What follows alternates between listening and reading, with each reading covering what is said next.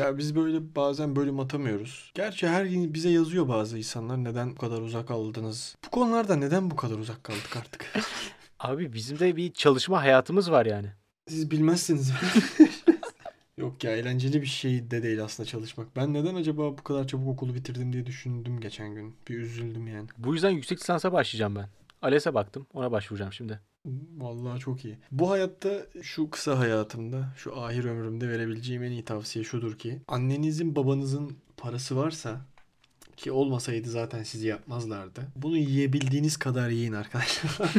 Kardeşim Türk gençliğine verebileceğin öğüt bu mudur? ya maalesef bu ya. Bu kadardı lokmalık. Peki senin Çok yo- yoğun çalışıyorum ya.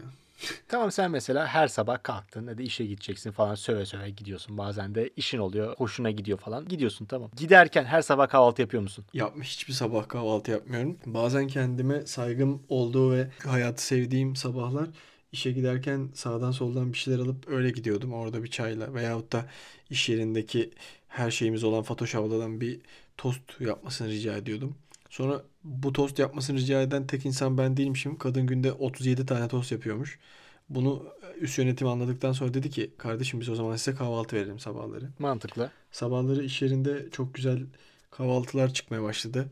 Börek çıkıyor, simit falan oluyor. Bu saatte karnım acıktı bu arada gecenin bu vaktinde bunları anlatınca. Ve kruvasan çıkıyor ve de çikolatalı kruvasan çıkıyor. Kruvasanlar için iş yerindeki insanlar birbirlerine kurşun atıp kurşun yemeye başladılar. Kruvasan sayılarını arttırdılar.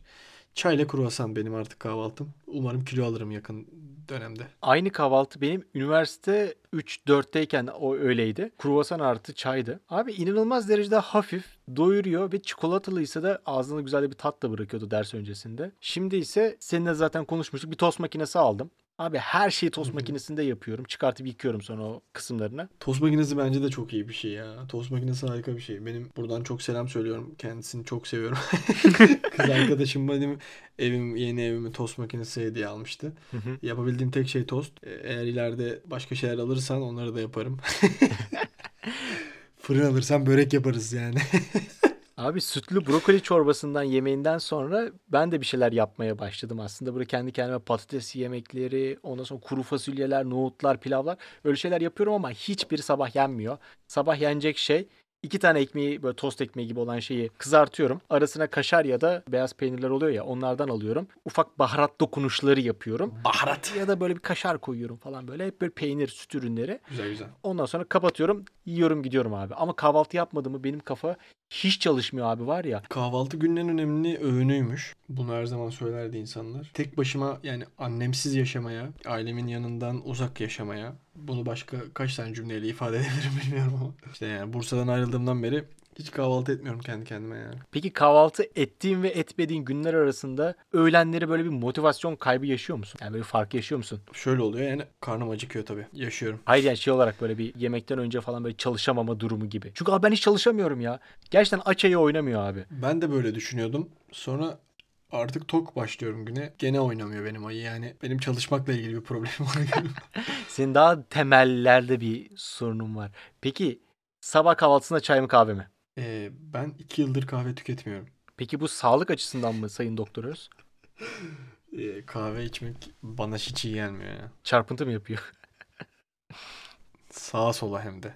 Çarpıntım var evladım diye böyle kal- elini kalbin üzerine Aynen, koyuyorsun. Çarpıntı yapıyor. Abi bize de iş yerinden e, yılbaşında şey vermişlerdi işte böyle güzel bir kahve yapabileceğimiz bir French press ve ona koyabileceğimiz kahveden vermişlerdi. Ulan dedim bu nasıl bir şeymiş falan. Ona niye French press dendiğini biliyor musun? E, demleme için falan mı? Şey French press aletine mi? Yani o işe yarıyor da neden ismi, neden French press? Hmm.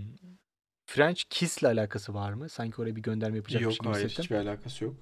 Neden abi? Ee, şöyle abi 1920 Dünya Kupası'nda Fransa çok enteresan bir futbol biçimiyle geliyor rakibinin karşısına. Hı hı. Ve bütün o turnuvayı bu şekilde domine ediyorlar. Aynı o alette yaptığın hareket gibi yukarıdan baskıya başlayıp hiç durmadan tık tık tık tık tık rakibi sürekli öyle sıkıştırıyorlar kendi kalesine doğru pres yaparak. Adı da zaten pres baskı ya. Hı hı. Ve o şekilde golleri atıyorlar. Bu taktikten o kahve makinesinin ismine French press veriliyor. Yine kültürlendiğimiz, nereden nereye diyebileceğimiz bir bilgi. Aracım bunlar futbol sana e, hayata dair de bir, bir bilgi de veriyor o zaman. şu an yazdım bu hikayeyi ama yediğini düşünüyorum.